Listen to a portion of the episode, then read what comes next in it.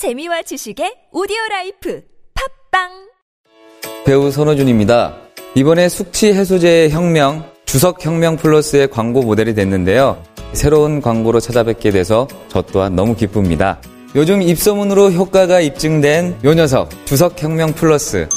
저를 많이 사랑해 주시는 만큼 많은 사랑과 관심 부탁드립니다. 감사합니다. 숙취 해소의 혁명, 주석 혁명 플러스. 온라인에서 구입할 수 있습니다. 술 마시기 전 물과 함께 꿀꺽. 아셨죠? 예, 요즘 사회적으로 심각한 문제인 층간소음 갈등. 오늘은 층간소음 과연 어떻게 해결할 것인가 두 분 모시고 얘기 나눠보겠습니다. 아이고, 나는 진짜 돌아버려요, 위치 때문에. 밤새 쿵쿵거리고 미치겠어! 제 생각에는 모든 아파트를 다 1층으로 만들어봐야 된다고 봐. 예, 진정하시고요. 자, 다른 분 의견 말씀해 주시죠. 아이고, 뭐 말도 안 되는 말씀 하세요. 아이고, 아직 모르시나? 파크론 층간소음 해결사? 파크론 뭐예요? 저는요, 파크론 층간소음 매트를 방마다 깔았습니다. 그래서 저 아랫집이랑 아무 문제 없이 집안에서 눈치 안 보고 애들이랑 마음껏 뛰놀 수 있죠. 하하하. 그걸 언제 다 깔고 있지요? 아유, 나는 못해요. 아니죠. 파크론 시공 전문가들이 직접 내진 평수에 맞춰서 꼼꼼하게 시공해 주니까 안심하고 맡기시면 돼요. 예, 층간소음 문제 더 이상 고민하지 마시고 지금 포털에서 파크론 층간소음 해결사를 검색하세요. 저는 배칠수였습니다.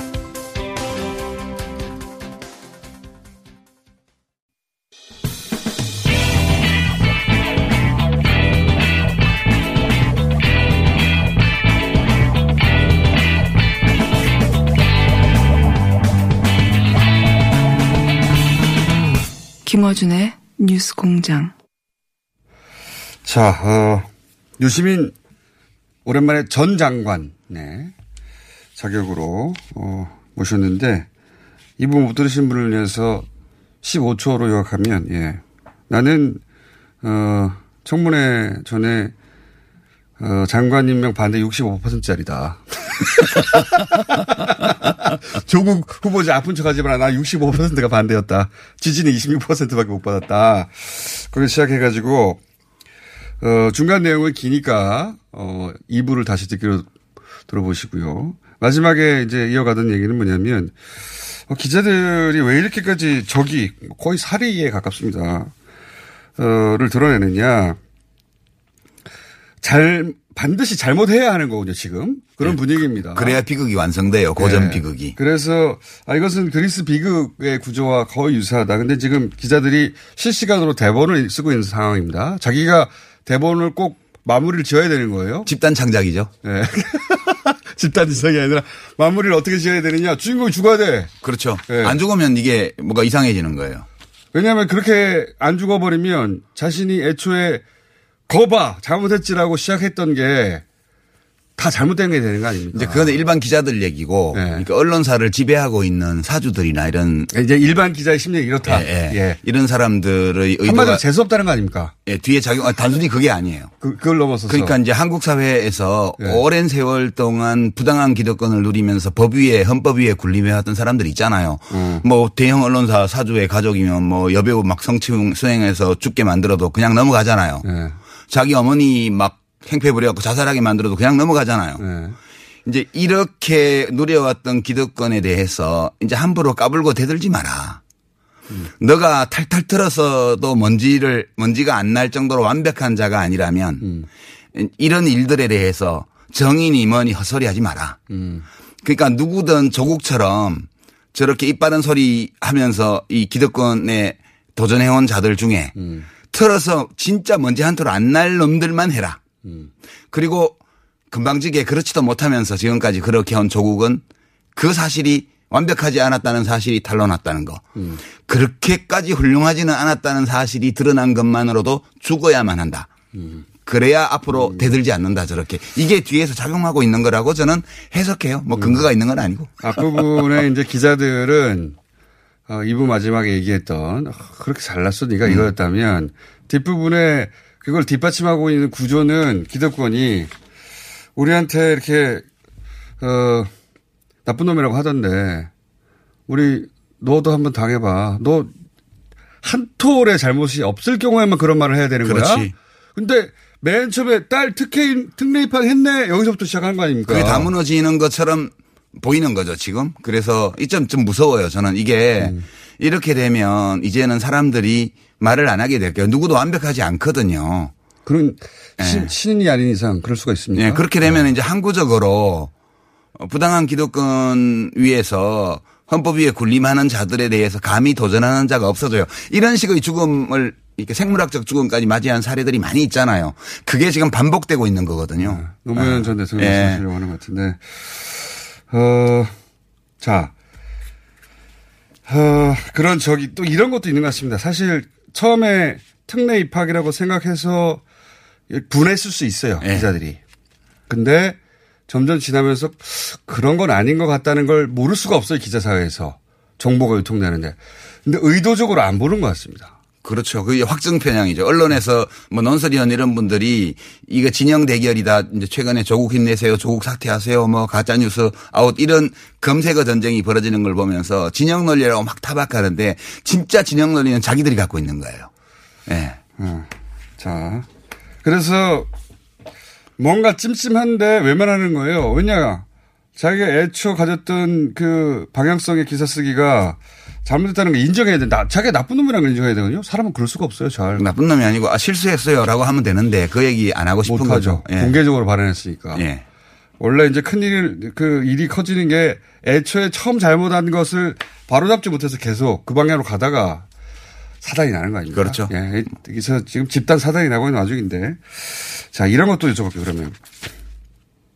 지식인 사회는 왜 그런 겁니까? 지식인 사회들은 사회는 무서우니까 그래요. 그러니까 지금 여론 여론 형성이 뭐 언론들이 그걸 앞다투어 보도하잖아요. 뭐 절대 반대가 뭐 반이 넘는다 뭐 이런 거 나오니까 흐름이 이렇게 대중적으로 형성된 상황에서 조국을 편드는 걸로 인식될 수 있는 말 네. 이걸 하게 되면 가치도를 맞으니까 네. 무섭죠. 무서워서 이게 아닌데 싶은 사람들은 입을 다물고 있고요. 네. 그 다음에 이때 같이 돌 하나 던져서 나는 면제를 받아야 되겠다. 라는 사람은 소위 진보 지식인 진영에서 같이 돌을 던지는 거죠. 심하게 던지지는 않지만 돌 하나 탈랑 던지면서 난 달라.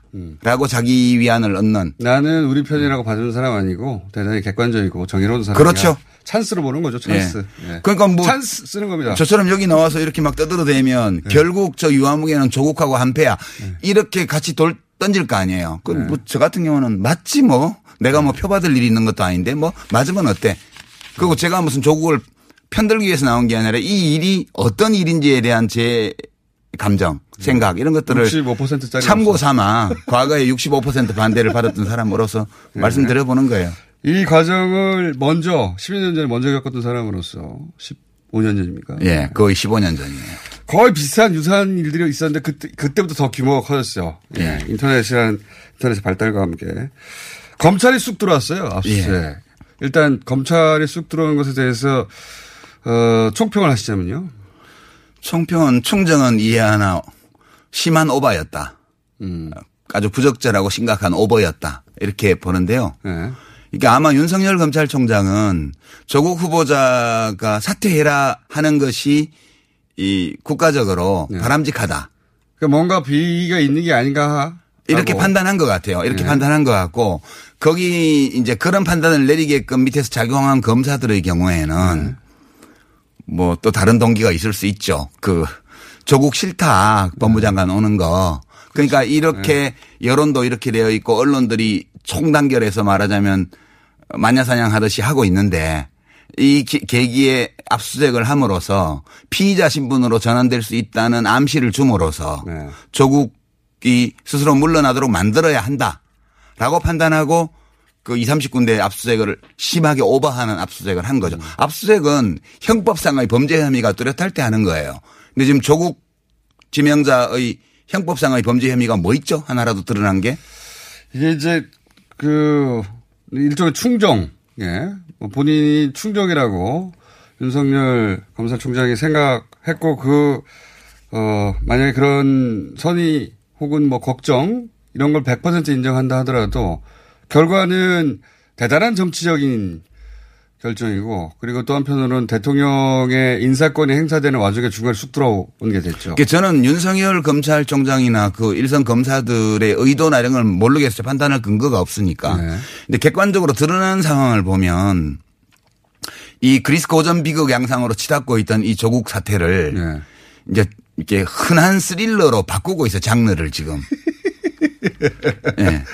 왜냐하면 벌건도 이제 막 나올 수도 있고. 아, 그, 그게 이제 왜 제가 그렇게 판단을 하냐면 조국 후보자가 직접 책임을 지, 지, 져야 할 만한 상황이 한 개도 없어요, 지금. 예. 그 조건에서 광범위한 압수수색을 했어요. 네. 이제 장학금 관련, 입시 관련 포함해가지고. 제가 야 이건 너무 심하다. 그다음에 이제 싶은데. 웅동학원 네. 관련, 그다음에 사모펀드 관련 이제 몽땅 다 했어요. 몽땅 네. 다 했는데 이게 나중 가면 어떻게 이제 될 전망이냐 하면 결국 조국 후보자에게 책임을 물을 수 있는 형법상의 범죄 혐의는 규명을 못하고 이제 사학이니까 사학법인 운영 과정에서 문제가 있을 수 있죠. 네. 뭐 흔히 100이면 99은 다 있는 거니까. 아, 동생이 뭐 걸린다. 예, 예. 그러면 사모펀드, 별건이죠. 사모펀드가 사실상 가족들, 가족펀드 비슷하게 운영이 되어 왔는데 이 사모펀드에서 이제 그 자본 거래라든가 혹은 금융 규제에 관- 관련한 법률 위반 행위가 나올 수 있어요. 그래서 뭐 오촌 조카라든가 뭐, 뭐 하여튼 동생이라든가 이런 사람들이 조국 사태와는 무관하게 네.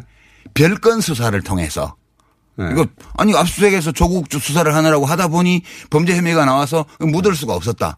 이렇게 해서 별건 수사로 해서 그 사람들 헷갈리죠. 가족들을 입건하는 네. 이 포토라인 세우고 이렇게 되면 이게 뭐냐 하면 스릴러에서 악당들이 주인공을 제압을 못할 때 가장 흔히 쓰는 수법이 가족을 인질로 잡는 거잖아요. 그쪽에 지르셨니까. 그러니까 조국 너 네. 뭐 좋아 너가 죄가 있는지 없는지 우리 잘 모르겠어. 그러나 지금 여론이 이렇잖아. 그러니까 이쯤에서 너가 안 물러나면 가족이 다쳐. 이 사인을 준 거라고 저는 봐요. 이게- 이게 맥락인데 그래서 이게 저질 스릴러로 지금 음. 국면 전환이 이루어지고 있는 거죠. 어, 보통 그렇게 어 바뀌죠. 별건 나오고. 예. 아, 한두 번. 겪어본 게 아니잖아요, 우리가 항상 이거. 한두 번이 예. 아니라 항상 있는 일이고. 예. 그래서 일이라 검찰총장이 사건만 보는 스타일이잖아요.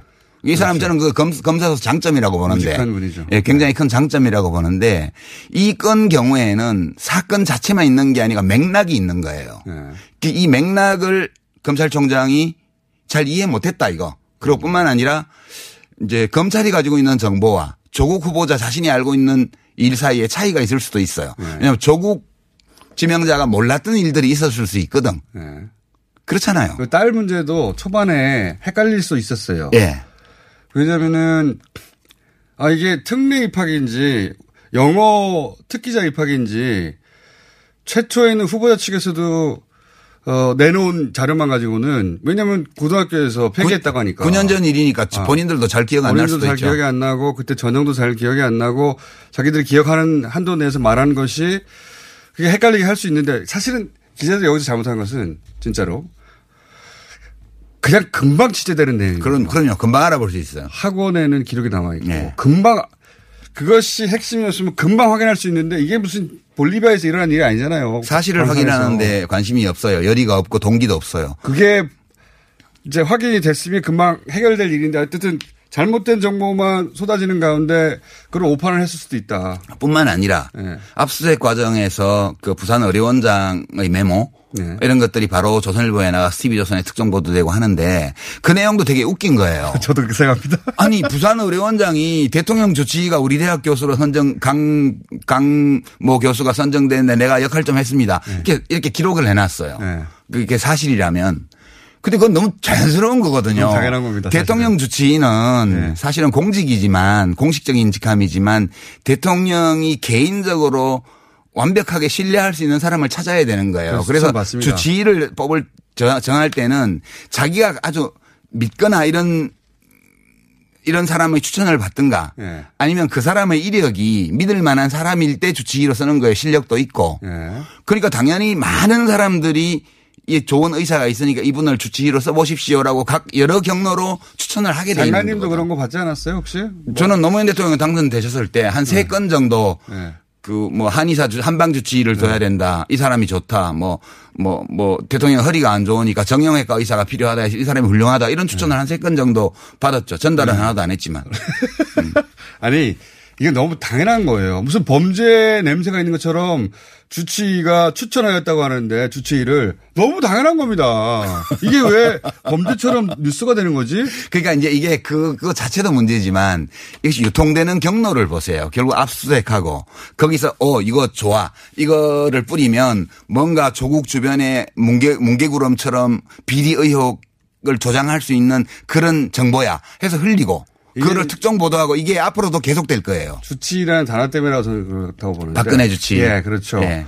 연상되잖아요. 지금 계속 그렇게 연상시키는 아니 주치의가 병원장을 누구를 시켰으면 문제가 될 수 있는데 그 주치의의 문제지. 그렇죠. 그런데 병원장이 대통령 주치의 선정 과정에서 내가 아무개 교수를 추천했다. 이게 무슨 문제예요? 도대체 이제 그것이 문제냐 아니냐를 넘어서서 앞으로도 계속 피사실 유포도 해당이 안 되는 그런 네. 잡스러운 정보들을 유통시켜서 조국이 문제 많은 인물이라는 그 확증 편향을 강화하기 위한 그런 공작들이 계속될 거라고 저는 봐요. 그러니까 이게 윤석열 총장이 검찰총장이 이런 맥락을 잘 모르는 사람이에요. 제가 보건대는. 장학금 문제는 어떻게 보세요? 비슷, 사실 비슷한 맥락인데. 장학금 문제는 무슨 조국이 뇌물을 줬으면 뇌물이 되지. 아, 딸 유급시키지 말라고. 네. 그리고 말씀- 박근혜 정부 때 조국이 이- 저 이제 탄핵이 돼 가지고 어 문재인이 대통령이 되고 조국이 민정수석이 될 것을 이미 예측하고 장학금을 줬다면 네. 그분 점집 차려야 돼요. 게다가 음. 그걸 예측했다면 장학금을 줄 게 아니라 유급을 시키지 아, 말았어요. 그러네 또 그게. 어. 왜냐하면 1학년 1학기 유급 때문에 1년 쉬는데 200만 원 주고 야 1년 쉬어 이게 말이 됩니까? 그게 혜택이에요? 아니 이게 발상 자체가 이거 이 장학금을 가지고 뇌물로 연결하는 발상 자체가 앞뒤가 전혀 안 맞아요. 그게 뇌물 혐의가 있다고 압수수색을 한 거잖아요. 얼마나 웃겨. 아, 게다가 더 나아가서는 정말 혜택을 주려면 다시 똑같은 논리지만 민정수석 때 유급을 시키지 말아야죠. 민정수석이 또 유급을 시켜. 아, 유급시킨 교수는 규정대로 시험 봐서 아니. 성적 처리를 했대잖아요. 그러니까 거기서 그러니까. 돈이 100만 원에서 200만 원, 300만 원, 400만 원 돈이 있다는 이유로 하다못해 조국 수석이 흰색 너무한 사각 겁니다. 봉투에 네. 뭐 이력서든 돈이든 넣어서 누구를 줬어야 그게 뇌물이지. 무슨 그러니까 한 학기 200만 원과 유급의 가치를 생각해 보세요. 이게 뇌물이 될 수 있는가 서로. 음. 시기적으로도 그렇지만 말이 안 되는 건데 이걸 뭐 이런 얘기를 해서 무슨 소용이 있을까 싶긴 해요. 음. 그렇지만 또, 또 마- 말을 안 하고 입을 다물고 있는 것은 또, 어, 딱 마음이 아파서 네. 그 얘기를 하는 거예요. 저는 사실은 지금 돌아가는 상황을 보면서 아, 무슨 의미가 있을까 이 얘기를 하는 게. 이미 있습니다. 왜냐하면 사실 이건 상식적인 얘기인데 한쪽에서는 의혹을 가지는 것도 상식적인 것이고 한쪽에서 이런 얘기를 하는 것도 상식적인데 아무도 이 반대쪽 얘기를 안 하니까 의미가 있는 겁니다. 예. 유시민 전 장관님께서 특히 후- 특별히 훌륭해서가 아니라 예, 그냥 장관이 다른 사람이 아니고 안 하니까 청문 보고서 채택이 안 되었던 장관 전직 장관으로서 잠깐만요. 자격이 예. 또 충분하고. 예. 지지율은 더 낮았고. 예. 지지율이 좀만 더 높았어도 말할 자격이 없어요. 너는 그 고통을 겪어보지 않았잖아고 말하려고 했더니 지지율이 더 나빠. 자, 문자 조금 읽어드릴게요. 예. 김총수 말을 좀 줄이지 그래? 예, 알겠습니다. 나도 그렇게 생각해. 음. 자, 어, 학벌주의 현실을 인정하시더니 멋집니다. 뭐 이런 문자들이 엄청 많이 왔네요. 그만 읽을게요. 예. 학벌주의 얘기도 사실 그, 주- 그 자체만으로 엄청 긴 이야기인데. 네, 그럼요. 예. 그 이야기를 할 수는 없고, 뭐, 자, 거의 다 하고 싶은 이야기는 거의 하셨죠, 그죠? 큰, 큰 덩어리에서는. 다 한 건 아니지만 뭐 예. 좀 했죠 뭐. 예. 했죠. 서울대 투표에서 뜬금없이 호출돼가지고 2위 하셨을 때 기분은 어떠셨어요? S, SNU, 거기. 야, 그 자유한국당이 정권 탈환하려고 노력을 많이 하는구나. 그런 느낌을 받았죠. 근거는 없어요. 음. 기분이. 왜냐하면 그 사이트를 제가 드나드는 사이트가 아니어서. 네. 예. 자, 조국, 어, 후보자가 그래서 결론적으로, 어, 자격이 있다고 보시는 겁니까? 그거를 제가 뭐 저는 조국 후보자를 잘 알고 개인적으로도 네. 뭐 좋은 사람이라고 생각하는데 제가 또 모든 걸 아는 건 아니잖아요. 그렇죠. 그러니까 청문회를 봐야겠다는 생각을 하는 거예요. 네. 그러니까 이제 문재인 대통령으로서도 네. 어, 보고를 또 따로 받긴 받겠지만 네. 그 실제 라이브 상황에서 모든 의혹을 야당 의원들이 들고 나와서 공격하고 예. 조국 지명자가 그거에 대해서 어떻게 소명한지를 봐야 어, 소명의 설득력도 봐야 되고. 예, 판단할 거 아니에요. 그러니까 예. 청문회를 해야 되는데 청문회는 야당이 그걸 할 수 있는 좋은 기회잖아요. 이 사람이 부적격이라는 걸 증명할 수 있는. 예. 근데 청문회를 보이콧한다는 이상한 나- 말이나 하고 있고 일정도 안 잡고 지금 기한 넘겨서 지금 합의된 것도 이미 기한이 넘어간 일정이잖아요. 뭐 그렇더라도 일단 청문회는 해야 되고요. 청문회를 혹시 자유한국당이 보이콧하게 되면 예. 이 조중동 기자들을 불러서라도 해야 된다고 봐요. 시간 무제한, 질문 횟수 무제한으로. 그러면 마지막으로 이걸 여쭤볼게요. 워낙 이제 그 우리가 거의 3주 가까이 조국은 나쁜 사람이라는 뉘앙스의 정보만 유통되어 왔으니 거꾸로 본인이 아는 조국에 대해서 물론 다 알지는 않, 않죠. 근데 이제 어, 밸런스용으로 본인이 아는 조국에 대해서 잠깐 설명해 주시고 마- 마무리해서 나는 조국을 이렇게 알고 이런 사람이야. 이렇게. 조국 혹은 씨는 뭐 따님에 대해서 안다면. 예. 조국 씨는 좀 고지식한 스타일이에요. 저 도 그렇게 알고 있습니다. 예, 고지식한 스타일이고 지금 본인을 둘러싸고 벌어지고 있는 이 소동들을 다 이해를 못할 거예요. 그것도 동의합니다. 예, 그리고 그 왜, 왜 이렇게 됐지? 이렇게. 그냥 가족이 인질로 잡힌다는 협박을 지금 받고 있는 상황, 사- 협박 정도가 아니라 사실상 그리 가고 있는데 그냥 그만두고 싶은 마음도 있을 거라고 봐요. 사람인 이상 예, 당연히. 사람인 있죠. 이상은. 근데 그게 밀고 가고 있잖아요. 진짜 네. 고지식하구나. 그러니까 저는 그건 확인했어요. 뭐냐면 맷집이 좋구나 생각보다. 어 그건 확인했고요. 그리고 제가 아는 이제 뭐 조국 후보자도 저도 당연히 한계가 있습니다. 거의 100% 동의하는데 대단히 고지식해요. 예. 원론주의자고 대단히. 어 그래서 검찰이 바보 같다라고나 저는 생각이 조국. 본인이 책임져야 될 그런 불법 행위나 비리나 이런 것들을 찾아내기 어려울 거라고 저는 봐요. 그 사람이 잘 감춰서가 아니고 예. 그런 발상을 그, 안 예, 하는 그런 게. 잘 있기 어려울 거예요. 그렇게 발상. 예, 그래서 이제 인질극으로 가는 건데 가족 인질극으로 그 따님에 대해서는 혹시 아시는지 모르겠는데 쭉 이제 여러 가지 정보를 이제는 접했을 텐데 어떻게 평가하십니까? 뭐 그- 좀 웃긴 질문이긴 한데 그- 저는 그 따님이 출마한 것도 아닌데 어쨌든 그쪽에 팩트가 부족해요, 제가. 네. 이게는 굉장히 사실은 처음에 뭐 전 재수가 위장이혼했다 이런 것부터 뭐딸 네. 문제하고 같이 시작이 됐잖아요. 근데 되게 웃기는 거예요. 그러니까 그 경위를 제가 정확히 몰라서 말하기는 어려운데 네. 아는 저- 한도 내에서 다 말하는 거죠. 그냥 아는 저- 한도 내에서. 그 무덤에 네. 이혼한 아들이나 딸의 그 배우자 이름이 있는 묘비 되게 많거든요. 왜냐하면 손주들이 거기 있기. 때문에. 맞습니다. 그 저는 보면서 미쳤구나. 거의. 아니 지금 관계예요, 진짜. 네. 저는 아마 충분히 시간 흐른 후에 이 논두렁 시계처럼 다시 되돌아보며 이 이때의 현상에 대해서 오랫동안 얘기하게 될 거예요. 아니 노회찬 의원 생각해봐요. 아니냐를 떠나서. 예. 노회찬 의원 그 본인 얘기로 3천만 원인가 그걸로 목숨을 끊으셨잖아요. 네. 그러니까 이제 이게 올바른 삶을 살아가려고 하는 것은 굉장히 위험한 일이에요. 그, 그, 그 올바른 삶을 살아가려고 해도 실수해요. 예. 실수할 수 있어요. 또 실수하게 돼요, 사람은. 근데 그, 그것 때마다 죽음의 공포가 어른거린다면 누구도 옳게 살겠다는 어, 그런 의지를 불태우기가 어려워져요. 저는 이게 제일 무섭거든요, 지금. 그러니까 우리 모두는 불완전한 존재들이고 의도, 의도했든 의도하지 않았든 살아가면서 여러 가지 오류에 빠지기도 하고 주변 사람들이 오히려 얽히기도 해요. 예. 근데 완벽한 사람이라고 내가 생각한 건데 내 생각과 내가 생각했던 만큼 완벽하게 훌륭한 사람이 아니라는 이유로 죽으라고 하는 거잖아요. 아니란 짐작으로요. 짐작으로. 아직은 확인되지 않았어요. 그러니까 우리가 어 옳지 않은 일을 한 사람을 비난하는 건 당연해요. 예.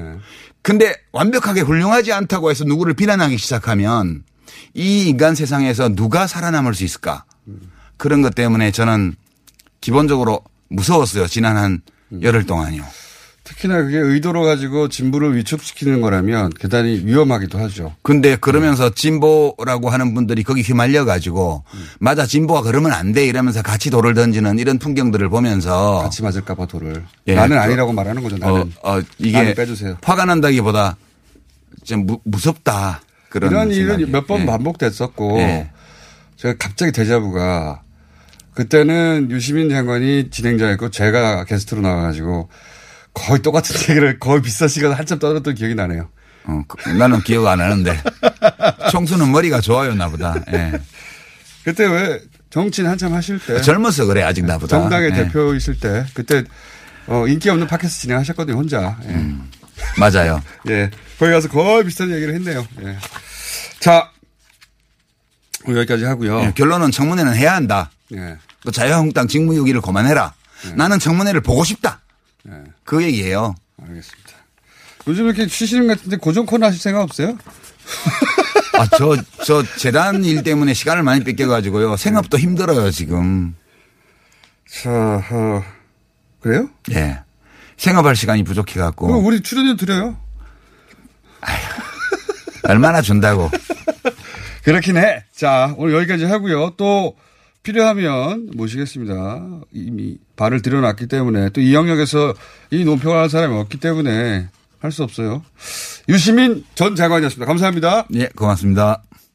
시더 시더 아빠 발톱 너무 두껍고 색깔도 이상해 이 녀석. 그럴까봐 내가 캐라셀 네일 준비했지. 갈라지고 두꺼워진 발톱 무좀이 싹 사라진다고. 미국 판매량 1위 600명 임상 실험을 거친 전 세계 48개국 손발톱 케어 압도적 지배자 캐라셀 네일 2주 후 달라진 손발톱을 경험할 수 있습니다. 네이버에서 캐라셀 네일을 검색하세요. 안녕하세요. 치과의사 고광욱입니다. 태아가 자랄 때 가장 먼저 생기는 기관이 어디일까요? 바로 입입니다. 먹는다는 것은 삶의 시작이자 끝인 것이죠. 100세 시대인 요즘은 치아를 100년 가까이 사용합니다. 그럼 어떻게 해야 치아를 100년 동안 건강하게 관리할 수 있을까요? 바로 올바른 칫솔질과 정기적인 스케일링입니다. 가까운 치과를 방문하시면 치과의사 선생님께 올바른 칫솔질을 배울 수 있습니다. 그리고 1년마다 건강보험 적용이 되는 스케일링 치료 놓치지 마세요. 이 캠페인은 유디치과협회와 함께합니다.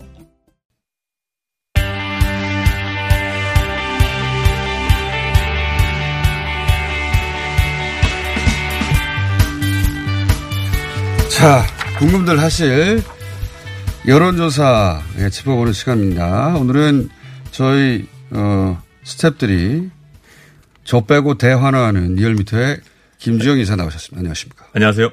네. 자, 이렇게 다시 해볼까요? 리얼미터의 김주영이었습니다. 이었습니다는 아, 아니고. 김주영입니다. 죄송합니다. 이렇게 약점을 보이면 막 치고 들어가는 거예요. 왜? 다 가진 것 같으니까. 자, 얼굴도 잘생기고 키도 크고 리얼미터의 이사입니다. 아, 저도 사실은 daily로 리얼미터의 조사치 그 궁금해서 지켜보거든요. 네네. 그 보는데 이번에는 평상시에는 바빠서 안 하는데 이번에 좀 지켜봤어요. 근데 제가 제일 궁금했던 것은 그 압수수색의 그 충격파가 네. 어느 정도인가.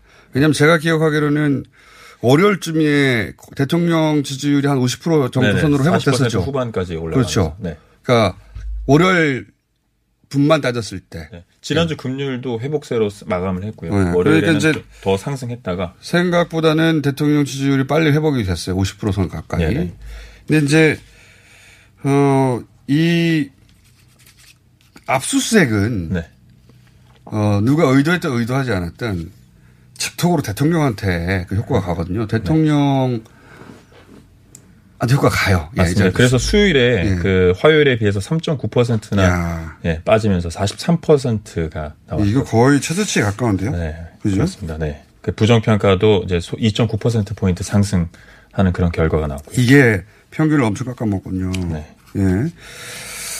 어, 이거는 압수수색은 대통령한테 직격탄을 날리는 오히려 정당은 그 올랐습니다. 적어요. 네네. 네. 정당은 어때요? 정당 민주당 같은 경우는 0.9% 포인트 상승한 39.2%로 예, 소폭 상승하면서 회복세를. 의외죠. 대통령은 떨어지고 정당은 올라가고. 네. 한국당은 어떻습니까? 근데 한국당은 이제 전 주에 그 조국 후보자 논란으로 반사익으로 이제 30% 근처까지 갔었는데 네. 이번에는 중도층이 오히려 상당폭 이탈하는 경향이 있습니다. 이게 정쟁 이슈로 가면서 이제 정 중도층이 혐오, 이탈하는 혐오죠. 예, 이게 참 재밌는 게 굉장히 특이한 양상입니다. 이때까지 없었던 패턴인데 그래서 대통령은 이번 주에 어땠습니까? 지지율이? 네, 문재인 대통령 지지율은 그 전 주간 집계 대비 0.5%포인트 하락한 45.7%가 나왔고, 부정평가는 0.4%포인트 상승한 50.8%가 나왔습니다. 부정이 5% 5% 정도 많은 건데 대통령은 하락했어요. 근데 보통 당과 대통령은 동반이었거든요. 예, 같이 하는 경향이. 민주당은 올라갔어. 네네. 굉장히 예상치 못하셨죠? 그러니까 이거는 지지자는 결집한다는 얘기예요. 네, 맞습니다. 강력하게. 네.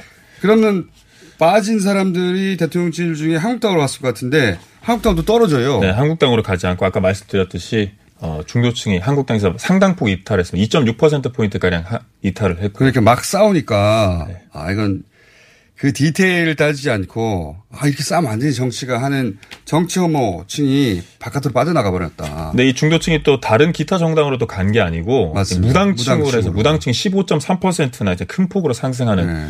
이게 아마 정쟁 이슈가 이제 극도로 치닫았다. 이 이런 그 여론 지형은 예상하기 힘들어요. 맞습니다. 좀 예. 특이한 한쪽이 떨어지면 한쪽이 올라가야 되는데 그렇게 어 되지도 않고 대통령과 여당도 분리되고 네. 뭐 지지자는 결집하고 떨어져 나갈 사람 떨어져 나가고 대통령의 왜냐하면 검찰총장이니까 그래요. 네. 어 대통령도 타격을 입고 뭐 뒤박죽인 상황이에요 여론층이. 근데 이제 분석하자면 그렇다. 수치가 정확하게 그걸 드러내고 있는 거죠. 네, 맞습니다. 네. 이번 주중조사는 TBS 의뢰로 리얼미터가 8월 26일부터 28일까지 4월 동안 전국 19세 이상 1,503명을 대상으로 유무선 전화 면접 자동응답 혼용 방식을 실시했고 표본 오차는 95% 신뢰 수준의 플러스 마이너스 2.5% 응답률은 5.1%입니다. 자세한 사항은 리얼미터.net 또는 중앙선거 여론조사 심의위원회 홈페이지에서 확인하실 수 있습니다. 자, 조국 법무부 장관 후보자 임명 찬성 반대는 여러 여론조사 기관이 계속 네. 발표하고 있는데 리얼미터가 가지는 이점은 발표는 뭐 예를 들어서 일주일에 한 번 하더라도 혹은 2주에 한 번 하더라도 네, 자체 현안조사로 예, 자체 여론조사로 흐름을 계속 하지 않습니다. 흐름을 계속 읽고 있잖아요. 중요한 사안들은 자, 우- 우선 그 오늘 조국 법무부 장관 이- 임명 찬반의 수치는 어떻습니까? 오늘 기준으로. 네, 오늘 기준은 반대가 54.5%가 나왔고 네. 찬성은 39.2%로 나왔습니다. 음. 그러니까 10명 중 절반 조금 넘게 이제 반대표를 던진 거고 10명 중 4명 가까이 이렇게 이제 찬성을 한 건데요. 음. 반대가 약간 더 우세한 경향을 보였습니다. 약간보다는 많죠. 10% 10.5% 되니까. 네. 근데 생각보다 큰 격차는 아닌데 지금의 여론 지형에서 보자면 그러니까 지지자들은 지금 결집하기 시작했다는 것이고 이기도 한데 저희가 궁금한 것은 이 수치가 아니라 사실은 추이예요. 그러니까 어, 이 임명 반대와 찬성의 추이가 계속 반대가 올라가고 있는 추이냐 아니면 반대는 떨어지고 찬성은 올라가는 추이냐 그 추이가 궁금해요. 어때요? 저희가 사실 숫자- 원래 그 조국 마시고. 후보자가 예- 그 이름이 나왔을 때는 이게 반대였었습니다. 찬성이 그렇죠. 훨씬 더 높았고요. 처음에는 네. 요 수치가 정확하게 거의 뒤집혔었죠. 네. 근데 이제 차츰차츰 이제 의혹 그 의혹 보도가 이제 확산하면서 이게 또 다시 바뀐 건데요. 저희가 한 8월 21일쯤에 이제 자체 조사를 했을 때는 네. 보다는 이제 한 3% 포인트 찬성이 높아지고 반대가 더 줄어드는 그런 음.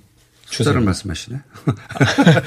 어쨌든 아예 그뭐 경향성은 현재 현- 모르죠 또 어, 내일 모레 조사하면 어떻게 될지는. 네, 근데 이제 최근에 이런 자체 조사를 하고 있는 걸로 알고 있어서 제가 여쭤본 건데 하여튼 찬성은 떨어지고 찬, 아, 찬성은 올라가고 반대는 떨어지는 추세인데 이 어, 압수수색이 어떤 효과를 낼지 또 모르겠어요. 그 추세에도. 네. 최근까지 그랬다. 예. 네. 오늘 여기까지 하겠습니다. 리얼미터의 김주영이었습니다. 감사합니다.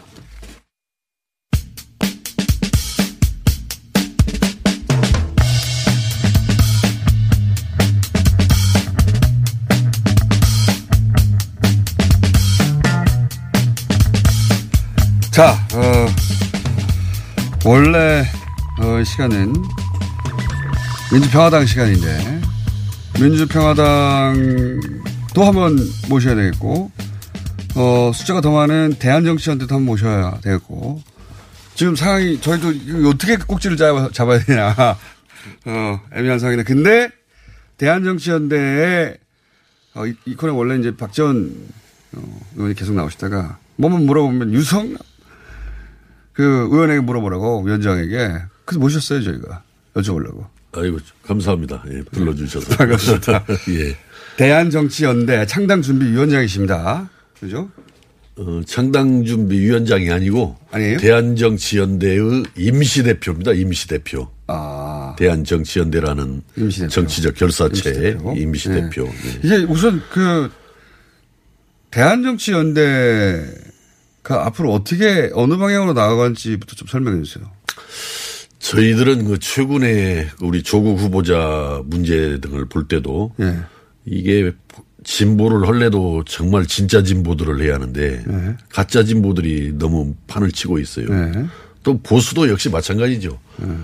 뭐 보수들도 정말 진정한 의미에서 보수를 한다면은 참 좋은 일인데 보수들도 가짜 보수들이 나라를 어지럽혀 네, 왔죠. 지금 기성정치인들은 다 가짜다. 그래서 저희들은 그래서? 가짜 보수, 예. 가짜 진보를 정치판에서 좀 내몰아내는 네. 어, 정치 세력의 전면적인 교체를 한번 어, 시도해보자. 그 대명분은 뭐 누가 반대하겠습니까? 예. 근데 구체적으로 어떻게 그걸 하시려고 하는 거예요? 구체적으로. 그걸 좀 그려주세요. 지금 현재 저희들이 민주평화당에서 나온 것은 네. 그 민주평화당 그 상태로는 도저히 그런 정치 세력을 전면 교체할 수 있는 그런 힘을 또 세력을 갖기가 어렵겠다. 그래서 일단은 저희들이 가고자 하는 어떤 길, 또 추진하고자 하는 정책들을 분명히 하고 또 광범위하게 좀 새로운 사람들도 좀 함께 할 수 있도록 노력을 해가야 되지 않겠는가. 그러면 좀 더 구체적으로 여쭤볼게요. 예. 어, 어쨌든 당을 만들어야 되는 거 아닙니까? 그죠? 그렇습니다. 예. 당을 만들어야 예. 되고. 당을 만들 때 누구와 함께 하냐가 굉장히 중요하지 않습니까? 예. 그렇죠. 근데 지금 현실적으로 바른 일단 그런 대상이 될 수 있는 어, 분들이 어, 바른미래당에 가 계신 분들 어, 과거에 함께 했던 분들 그 1차 대상이 아니겠습니까? 그분들 음. 아니요. 오나요? 그것은 1차 대상이라기보다는 그분들은 나중에 그분들 사정에 의해서 올 수도 있고 안 혹시 뭐 거기 당의 변화가 오면은 뭐 우리한테 와서 합류를 하는 사람들이 생기게 그럼 되는 거지. 깃발을 딱 꽂았을 때 누, 어떤 사람들을 상정하신 거예요? 좀 구체적으로 알려주세요. 어, 지금 현재는 구체적으로 좀 이야기하기는 그렇습니다. 지금 없어서 현재는. 그런가요? 아니면은 있는데 말하기 단계가 아니에요? 어, 있죠. 많이 있는데 이번에 우리? 조국 후보자 문제 에서 볼 때도 아 이거 검증이 굉장히 중요하겠구나. 그냥 네. 새로운 사람이라고 해서 함께 무조건 함께하는 것은 맞지 않겠다. 그래서 저희들이 좀 요모저모로 잘 살피면서 어, 또 대화를 해가고 한 있습니다. 분 정도 말씀해 주실 분은 없어요? 그건 안 됩니다. 하나를 바르다 보면 두 개, 세 개가 또 말을 해야 되기 때문에 아직은 어, 좀 있으면 밝힐 때가 올 겁니다. 그러나 이제 검증 단계이긴 한데 검증이 끝나면 사람들이 굉장히 놀랄 만한 사람들이 나옵니까? 글쎄요, 뭐, 우리가 항상 뭐 깜짝 놀랄 만한 뭐 여기에들 많이 좀 익숙해져 있는데 저는 뭐 깜짝 놀랄 만한 것이 아니라 우리 국민들과 눈높이를 함께 할 수 있는 이런 사람들을 찾는 것이 어, 함께 하는 것이 좋겠다. 손학규 대표도 혹시 이쪽으로 합류할 수 있는 분입니까? 글쎄 거기는 요즘 오리무중입니다. 어떻게 되는 건지. 그래서 그러면은 어, 그쪽 그쪽에 별로 그렇게 신경 안 둡니다. 지금 저희들은. 그럼 그쪽도 오리무중이고 민주당은 민주당대로 또 어, 자유한국당은 자유한국당대로 정의당은 뭐 움직일 리가 없고 예. 그러면은 같이 이렇게 모아낼 세력이 너무 적은 거 아니에요? 어, 저는 네. 지금 현재 우리 지금 정치가 정말 전면적으로 한번 바뀌어져야 하는 이런 상황을 지금 목도 오고 있는 거예요, 우리가. 네. 지금 현재. 그렇기 때문에 지금 막 드러나 있는 막 이름이 알려져 있는 이런 사람들보다도 어, 새로운 정치에 대한 새로운 대한민국에 대한 그런 열망과 또 그것을 충분히 어, 수행하고 뒷받침할 수 있는 이런 어떤 경, 경험과 경륜 이런 걸 갖춘 분들이면 되지 않겠나. 알겠습니다. 그 똑같은 얘기 반복을 것 같아서 예. 만약에 이름이라도 말씀해 주시면 제가 그 다음에 진도를 수 있는데 이름은 말씀 안 예. 해주시니까 아직은 좀 이름을 밝히기에는 좀 어, 적절한 때는 아닙니다. 알겠습니다. 그러면 우리가 아 이렇게 윤곽이 갖춰지는구나 하는 시점이 대략 추석 이후 어, 최대한 지금 속도를 내려고 그럽니다만은 예. 또 너무 속도를 내다가 아까 같이 저 검증 같은 것도 또 부실- 같이. 어, 예. 검증을 또 부실하게 하는 경우가 생겨서는 또 안 되잖아요. 그래서 최대한 속도를 내려고 그러지만은 그렇다고 졸속으로 부실 공사는 하지 않겠다. 그래서 대략 우리가 아 이때쯤이면 윤곽이 드러나서 내가 판단할 수 있겠구나 하는 시점이 대략 뭐 늦어도 연말까지는 뭐 결론 나지 않겠는가. 좀 왜냐하면 또 정기국회가 지금 앞에 다가 있잖아요. 네. 국정감사라든지 정기국회가. 근데 이 대한정치 연대가 만든 정당은 어떤 어, 선거 연대 없이 독자적으로 끝까지 갑니까? 총선까지? 선거 연대가 또 가능합니까? 어, 현재로서는 그 총선을 치룰 당시에 어떤 전국이 어떻게 정치 알 지형이. 어, 생길지를 모르기 때문에 네. 지금 뭐 연대를 지금 이야기하는 것은 어, 시기상조 아닌가. 그러면은 이 대한정치연대는 우리는 이런 곳이야라고 딱, 아, 여기는 이렇게 생각하고 이런 지향이구나 라고 판단할 수 있는 요 사안은 우리가 이렇게 결정할 혹은 뭐 당론을 정해서 갈 겁니다 하는 사안 하나만 어, 대표적인 지금 거. 뭐 논의해서 확정은 하지 않았지만은 예. 지금 무너져가는 대한민국 경제를 얼마나 효과적으로 또 예. 책임 있게 살려낼 것이냐. 경제를 예를 들어서 어떤 정책으로 우리 저 어? 제가 지금까지 생각해오고 주장해온 것은 공공 부분에 대한 과감한 개혁이 필요하다. 공공개혁. 예. 지금 지난번에 원내대표들 각 당 원내대표들 그 대표 연설을 들어보니까 예. 노동개혁을 이야기하는 당은 하나 있던데 그, 그 당시 공공 부분 개혁에 대해서는 누구도 이야기를 하지 구체적으로 않았습니다. 하나만 예를 들어서 공공부문 어떤 거를 어떤 식으로 저는 지금 우리나라 공공 부분을 축소 개혁을 해서 어, 예. 어, 거기에서 사회 안전망 확충에 필요한 재원을 확보를 해야 된다. 그래서 이것이 노동 개혁으로까지 이어져야만이 대한민국의 성장 잠재력을 키울 수 있는 예를 것이다. 들면 공기업의 숫자나 규모를 줄여서 민영화해야 되는 겁니까? 뭐 그런 민영화도 좀 포함이 될 수 있겠지만은 지금 현재 공무원 조직도 굉장히 방만 나태하다라는 것이 어 객관적인 평가고 공무원 조직도 좀 슬림화해서 그렇습니다. 너무 방만 나태하죠. 예. 그런 문제의식을 가지고 계시고. 예. 예. 대표적으로 경제에서, 경제에 대해서는 그렇고, 이 조국 후보자, 어, 인사청문회에 박지원 의원은 들어가는 거죠. 그죠? 그렇습니다. 법사위에서 하기 법사위원이니까. 때문에 예. 법사위에서 하기 때문에 박지원 의원, 그 의원은 그 조국 후보자에 대해서 지금까지의 발언으로는 임명돼야 된다라고 생각하시는 쪽인 것 같긴 한데, 이 대한 정치에서는 좀 다르게 생각합니까? 대표님은? 음, 그렇습니다. 제가 우리 대한 정치에서 쭉 논의를 해보니까 네. 이건 참 문제가 많은 후보자다. 네. 어, 이대로 가서는 안 된다 했고 저희들도 뭐 자진 사퇴 내지는 어, 임명권자가 어떻든 철회하는 것을 요구를 했는데 그 이후에 박지원 대표께서도 좀 톤다운 된 것으로 그렇게 알고 있습니다. 어, 또 자- 박지원 의원한테 직접 제가 여쭤보면. 그분은 직접 말하기 전까지는 알 수가 없는 분이라. 이미 뭐 이제 청문회를 이제 뒤에 남겨놓고 있지만은 언론 청문회가 너무 열심히 해가지고 이미 뭐다 드러난 거죠. 뭐 사실관계. 다 드러났다고 이제 다 드러났다고. 봅니다. 예. 아, 그럼 대한정치연대의 이, 이름 맞죠? 대한정치연대? 변화와 희망의 대한정치연대. 너무 깁니다. 그렇습니까? 어, 줄여서 대한정치연대. 예. 대한정치연대. 예.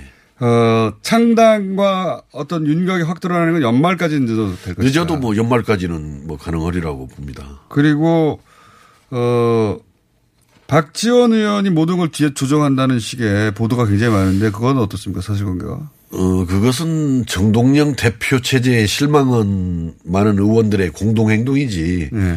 지금 뭐 그 국회의원들을 누가 하나가 뒤에서 배후에서 이런 중차대한 결정을 할 수 없는 겁니다. 그건. 박지원 의원의 영향력이 과대평가되고 있다. 유성엽 의원 선도설은 안 나옵니까? 유성엽 의원 선도설은 안 나와요? 예. 그게 나와야 되는데 말이죠. 예. 저는 사실은 오래전부터 그 강한 문제의식을 제가 가지고 있었어요. 네. 저는 지난번에 뭐 원내대표 경선 과정에서 그 홍보물을 통해서 제 뜻이 드러난 바와 같이 이 당은 깨트려서라도 정말 진지한 변화가 필요하다. 알겠습니다. 저는 그런 바른미래- 주장을 해왔던 사람입니다. 바른미래당과의 운명이 어느 정도 엮여 있는 것 같은데 바른미래당 같은 경우 어떻게 될 거라고 보십니까? 음, 저는 뭐 이대로 갈 수는 없으리라고 봐집니다. 그거 이대로 갈 수는 없으리라고 그러면 둘 중에 봐집니다. 하나 손학규 대표가 어떻게든지 물러나거나 아니면 기존에 그 안에 있던 분 중에 결국 탈당하게 되든가. 어, 그래서 둘 중에 바른- 하나 같아요. 둘 중에 하나. 중에 저도 아는데 어느 쪽이 더 높습니까 가능성이? 글쎄 그건 잘 알 수 없습니다만은 지금 현재 이대로 갈 수 없다라는 것은 확실한데 다만 언제 아까 말씀 질문 주신 대로 타이밍. 어떤 형태로 어, 나눠질 것이냐 이 문제에 대해서는 저도 잘 모르겠습니다. 그건. 손학규 사퇴, 어, 그, 자유한국당으로 복귀. 1번, 2번.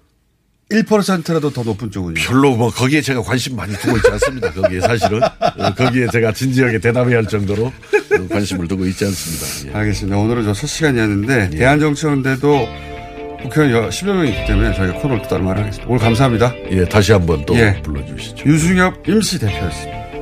내일 뵙겠습니다. 안녕!